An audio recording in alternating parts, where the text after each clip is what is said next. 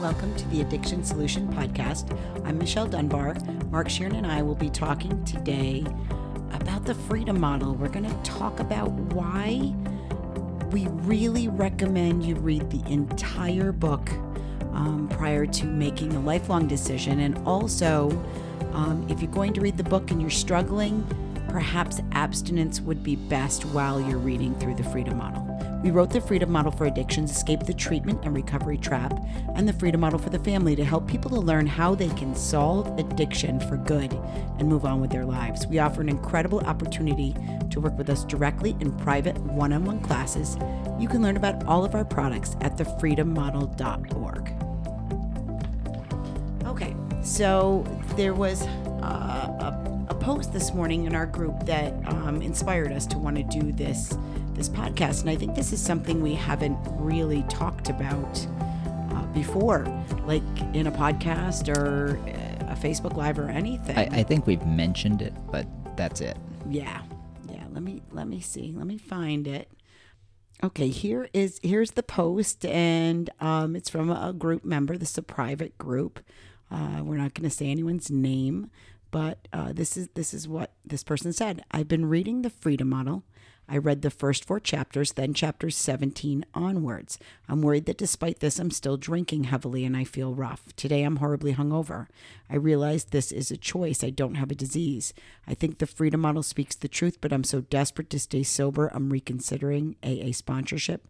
Should I read chapters 4 through 17 that I missed? Will that help? I'm so worried. All right, Mark, what is your answer to this? Well, first, I'm not sure he read the preface, because why don't you read on page, I think it's 12, do I have that right? Yes. All right, at the bottom of page 12, what did we write? We wrote, and this is in the preface. Obviously, this is the intro. This is the first thing. Yeah. Before you begin reading this book, we make one suggestion. Read the entire book before you make a lifelong decision about your substance use. If you have any vestige of fear or lack of confidence in your inherent ability to moderate or stop your addiction, then complete abstinence is the only safe option for you at this moment. Once you know the truth that you are free to choose, you can make sound decisions and with a mind devoid of fear. And I don't want to pick on this person because I genuinely think this is common. Oh yeah. I think a lot of people read through the debunking chapters of addiction, the first, chapters 1, 2, and 3, and think, oh yeah, this makes perfect sense. Yeah, I think that the first 3 chapters are data heavy. Yeah. They were designed to explain why the overall macro industry of recovery and the concept of addiction as a compelled behavior is wrong. And we do a good job of pulling that apart. But the rest of the book really is about how you personally apply that knowledge. And if you only read the first 3 chapters and then a couple of chapters, 17, 18, 19, 20, whatever, you're missing a whole heaping amount of information. We're talking hundreds of pages of other data and really the self-help portion of the book. So you can't make an educated decision without having that knowledge. See, here's the deal. The recovery model is built on fear. Its whole model is motivated that there's a nebulous force called addiction out there that has it out for you, and that your brain chemistry is conspiring against you. And it's a strange way of looking at things, but if you believe it, it's terrifying. It's this idea that there is this force that controls you, and you don't have any stake in the game except for hiding away in some support network or some method that's going to prop you up, which ironically in this case, this fella was like, maybe I should go back to AA, and he actually started back down that path of getting a sponsor as if a sponsor will stop him from doing something he wants to do. So he missed the whole point of the Freedom Model, which is an internal model, not an external one. The recovery model is predicated on that nebulous force outside of you that's external to you, that attacks you, that you battle with. And the Freedom Model demonstrates that all decision-making is internal to the individual, that you are the one in control and always have been. So he doesn't obviously know that. He doesn't know that it's internal to him. He doesn't know any of that, obviously, if he's now going to see addiction as happening to him and also the need for a sponsor to prop him up and stop him from doing what he wants to do. So with all that said, if he wants to move on with his life and really understand what it means to be free, he's got to have the information to do that. Well, one of the other group members, there were some great responses for him, and one of the other group members said, the book builds on itself, and you really do need each part of it. And that is absolutely true. I mean, yes, the first few chapters, and when you read it intellectually, it makes perfect sense that, oh, I'm not powerless, I'm not addicted. But a lot of people will get through those first few chapters and still keep that mindset of being an alcoholic or an addict, and there's still some doubt there. And the idea that there is a group of people who can't drink or can't moderate or can't control themselves is still thick. Right. You know, it hasn't been addressed at all. I mean, really, you have to go all the way through the book plus the appendices, and right. the appendix that deals with loss of control is a massive one, or the brain disease. Here's the problem. Most people don't know just how deeply entrenched they are in the recovery model just from culture. Exactly. You know, maybe they think to themselves, well, I haven't been to rehab like these other people, or I haven't been in AA for 5 years like this other guy, so I'm not that steeped in this model, you know, this recovery thing. But the reality is they're full believers because the culture it pushes it everywhere, you know, so they don't even realize how deep they are. And then all of a sudden they're shit-faced and they're going, this didn't work. This Freedom Model didn't work. Right. It didn't work for me, and I'm going to have to go back to AA, which I hate to. And so what I said in my response was, well, the whole, like the linchpin of the Freedom Model, what I think is the most important part is chapter 7. It is, you have to know exactly why you're doing what you're doing. Yeah. You know, and so the positive drive principle, it's this idea. My guess is he was probably trying to motivate himself to reduce his drinking by fear of consequences, yep. Which is the human model, apparently, because that's what everybody tries to do. It doesn't work. That's why AA didn't work for him, you know, and so he missed out on, you know, knowing what motivates him, which is the pursuit of happiness, and then figuring out how happy he really is doing what he's doing. Yeah. Yeah. It's that. And then there's this idea of how much fear you have of alcohol and drugs. Right. Right. If you sit around and you think to yourself, oh God, if I'm going to drink, I'm going to have 12. If I have one, I'm going to have 12. Then that's all AA speak, you know, that's not reality. But it becomes your reality if you believe that's what's needed to be happy. So we're going to circle back around to the positive drive principle. What is that? That's the pursuit of happiness, right? The idea that you're always making decisions based on benefits or something that will make you happier. That's what motivates the human psyche. That's what motivates you to act in some way or behave in some way or make choices. So why is that important with drinking? It's important because we are so distracted by all this language that makes it sound like your choices are beyond your control by some nebulous force called addiction, this shiny object out there in space, that we forget that we're the ones in control. We're the ones making the choice to get wasted. We're the ones that are making an internal pursuit of happiness-driven choice to drink alcohol or to take drugs.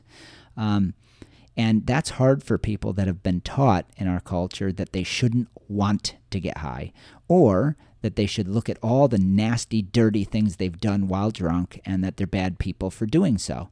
So we're trained to act as if this is something that's beyond our control because we look only at the bad side of it.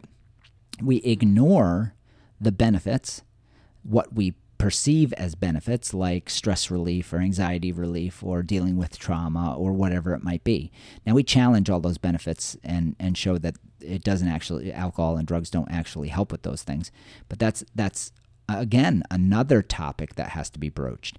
So there's all this massive amount of misinformation that people have. They walk around this earth and they're mystified as to why they continue to drink and drug. That's why the book is 469 pages. Mm-hmm. That's why, because we have a complete and total addiction/recovery religion that is based in myth and magic, and it has to be destroyed. It has to be completely destroyed with facts.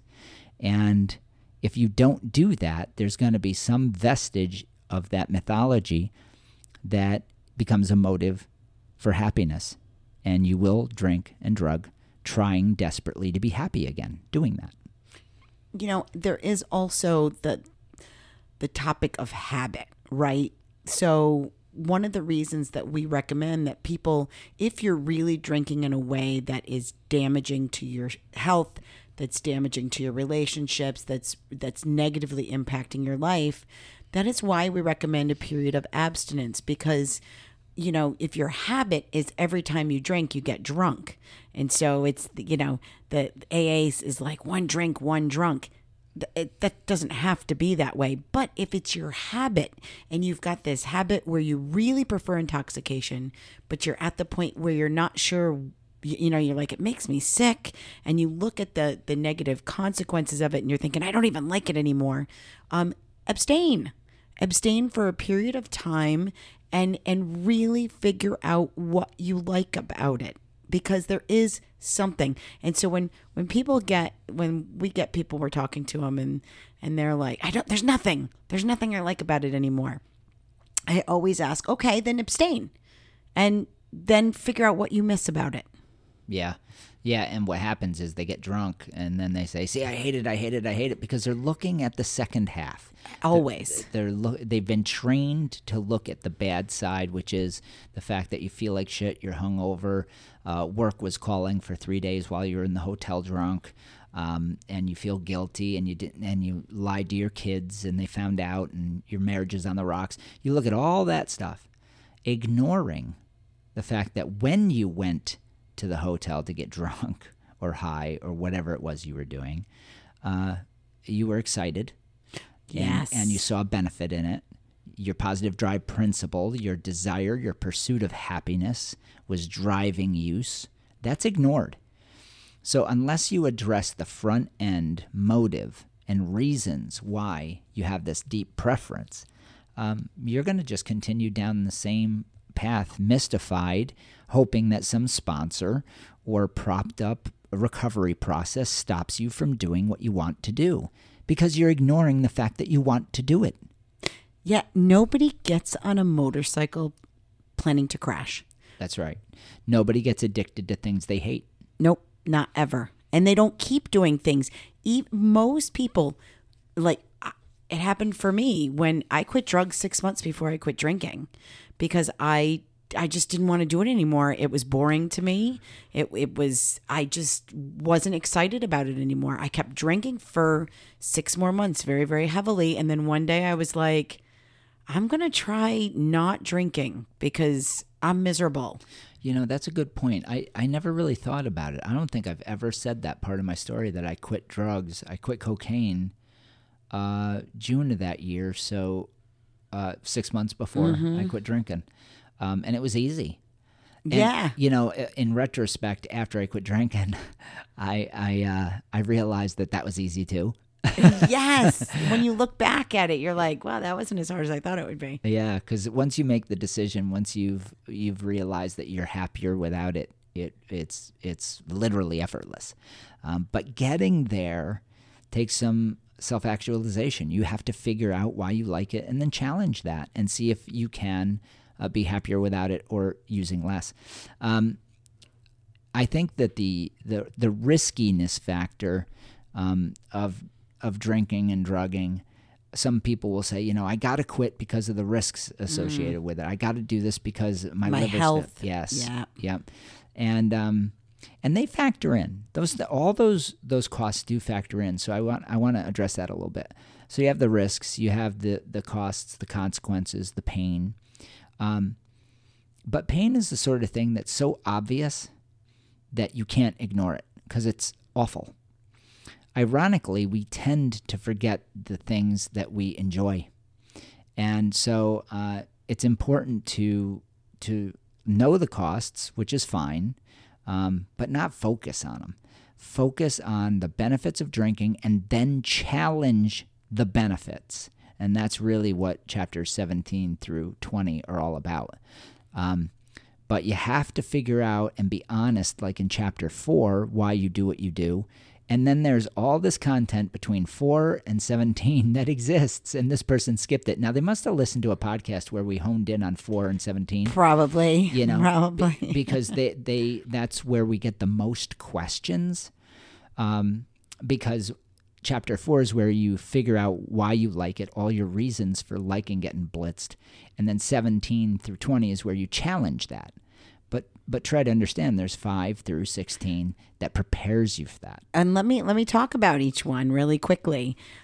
Chapters 5 and 6 are about, you know, debunking the idea that our trauma or stress or mental health issues and emotional problems cause heavy substance use. It doesn't. We fully debunk those myths in those 2 chapters. And tell you why it's important to distinguish between having a causal relationship between those things and a reasoning that happens. Chapter 7 is the positive drive principle. Chapter 8 through 10, for anyone that has been to treatment or that has spent any time in a 12-step program, that talks about your alcoholic addict identity. And getting rid of it. And getting rid of it, because a lot of people think, you know, I don't think of myself that way, but then they struggle. So clearly there's still some vestiges of that identity left. Chapter 11 is free will and mental autonomy. So it delves more into the positive drive principle. And how you are a thinking creature and the fact that you are a chooser and always have been. And then chapter 12 and 13 are fun chapters because they are. That's leaving the cage of recovery and success. So now we're talking about what it means to move on. And we're preparing you now for moving on. This idea that there's life after recovery, there's life after addiction, there's life after this whole nonsensical idea of needing support and that sort of thing. And then that continues, that theme continues with reclaiming your freedom and happiness. But chapter 15 is a cool one called motivators versus deterrence. So that crystallizes the previous chapters and talks about, do you want to see quitting as something that is you're feeling deprived, or do you want to be motivated to move on with your life? And I did not want to sit in recovery and be deprived of what I wanted. I wanted to challenge the benefits, move on, be motivated to move on, and then do that. I wanted to talk quickly about chapter 15 because I used to hate that chapter for some reason, and now it's one of my favorites. And it's really about how are you trying to motivate yourself? And it's an important chapter because so many people think that they still, after reading the beginning of the book, still think they can motivate themselves by the fear of the consequences. Yeah. And so it shows you how to really reframe that into, you know, looking towards, like, looking at the benefits, motivating yourself to make the change based on the benefits you see in the change, whether it's abstinence or reduced use. I mean, just imagine, here's an analogy. If you can picture 2 people standing out in a field, one person has a whip in their hand and they're whipping themselves in the back to move forward. And every time they whip themselves in the back, they take a step forward. That's fear of consequences. That's looking backwards, giving yourself and saying, I need to keep it green, like they say in AA. I need to remember my last drunk so that I don't have another one. And they're cracking the whip and they're making themselves feel that daily pain. And then there's the other person that doesn't have a whip in their hands. They're looking at the horizon, at the sunshine, and they're just moving towards it. I mean, which do you want? One is motivated, the other is deterring themselves forward. Right. And so that's how you need to look at this. Which model do you want to follow? The freedom model is moving on to the sunshine, being pulled forward by positivity. The other is whipping themselves forward, being deterred forward. It's pretty obvious. Yeah. And then forging a lasting preference, that's self-explanatory. And then...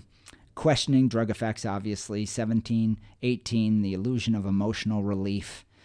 This is where we're challenging the idea that drugs have magical powers, how you've built them. And I use an analogy here. We're taking the bottle or the drug off the altar that we're kneeling in front of, and we're putting it down back in the liquor cabinet where it belongs. And we're devaluing the drug's effects. We're showing you that they actually don't exist the same way you think they do. And when you devalue the drug, you will not have a preference for it. There's a line in one of those chapters that says a glass of gin is no more like stress relieving than a glass of milk. Right. Or that's something correct. To that effect. That's correct. Yeah, that's what it says. Yep. Then we get into... the benefits of adjusted use, right, of moderation. So you can see moderation as beneficial if that's where you desire. But notice where that is. That's chapter 21. Yes. We're two chapters from the end. We've ripped apart the mythology for 20 chapters before we get to that. And then there's the hidden cost, which is a very brief chapter. And 23 is a happier vision, which is freaking awesome. Yeah, it's being excited about your future and really, you know, envisioning, and you can do this right from the beginning. If you start the book and you can't envision at that point being happier with one or two drinks, like, and a lot of people will say, I know my life will be better. That is entirely different than knowing in that moment when you're making that decision that you'll be happier with a drink rather than 10. Yeah. You know, yeah.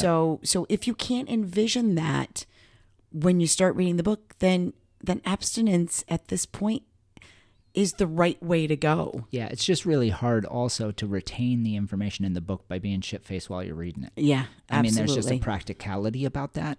So try to and listen, if you're maintenance drinking like I was doing, what you might do is figure out what are the hours in the morning before you take the first drink to get rid of the shakes, or if you have to take a couple to get rid of the shakes and then you have a period where you can just kind of stave off withdrawal for a while, do that and read the book then. You know, you'll be clear-headed enough to get enough information in your head that it'll start to motivate you. And for a bigger change, maybe go to detox and move on with your life. They're just practical steps to stopping the chaos. I want to end with a couple of thoughts, though. If you're in that spot where you're reading the book and you just can't seem to get your act together, you may be like me where you need help and you just need a leg up with somebody else to help you. That's what we have Freedom Model private instruction for. But yep. if you're actively in withdrawal and it's a real struggle, you may want to go to detox. We recommend Gallus Detox, and then come to the retreat, you know, and spend some time with us, 2 to 4 weeks, if you can get away from work or whatever.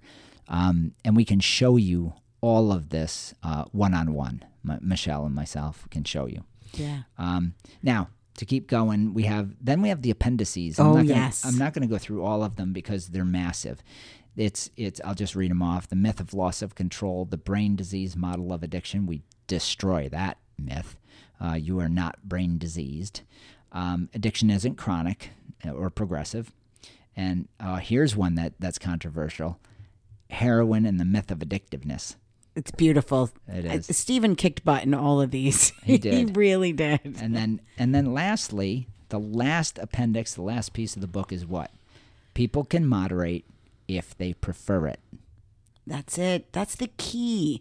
That's what a lot of people, we have a question in the workbook that it's like, if somebody gets drunk every time they drink, do they prefer drunkenness over a mild buzz? And, you know, a lot of our students will be like, well, maybe, maybe they were trying to get a buzz, and I got to call bullshit on that because I can remember, and I said this story yesterday in class, I can remember there was many times where I would go out and I would say, I'm going to be the designated driver because I thought that would motivate me to not go overboard. And I'd be like, I'm just going to have 2 drinks. And I can honestly say, even when I was saying it, I didn't mean it. I saw no value in drinking 2 drinks. Well, none at all. The old adage, actions speak louder than words, is so cliched and trite that people tend to dismiss that.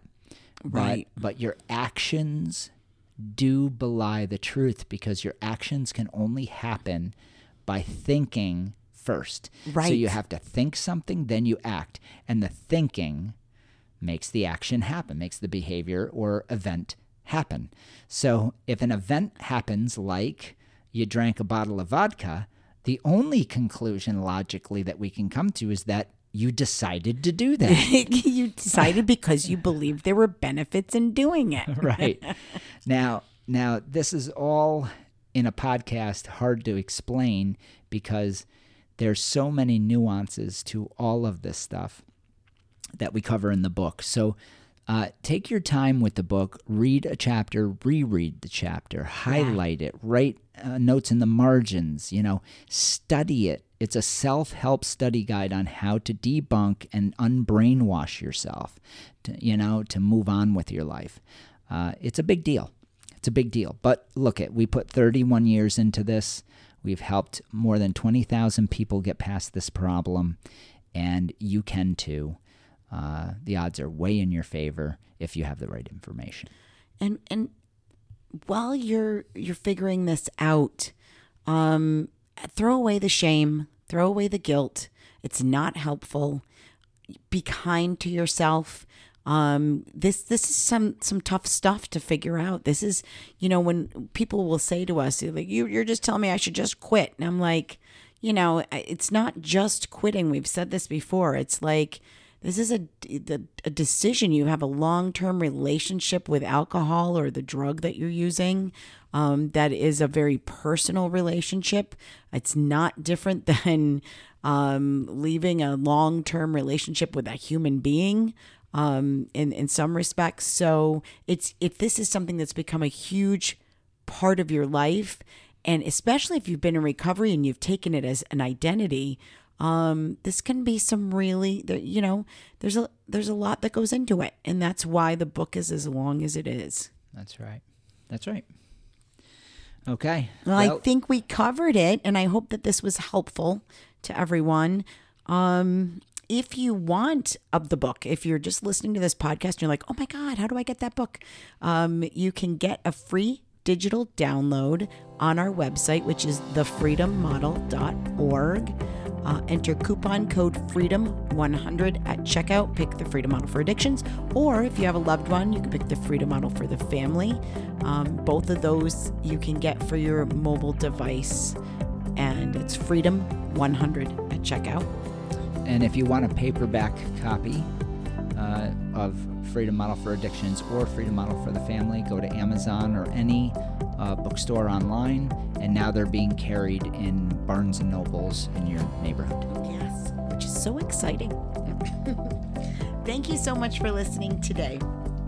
If you or someone you know is seeking help for a substance use problem or other habitual behavior, or you want help breaking free and moving past recovery as well, you can reach us at 888-424-2626 or through our websites, thefreedommodel.org and soberforever.net. Soberforever.net provides you detailed information about our residential retreat, the St. Jude Retreat.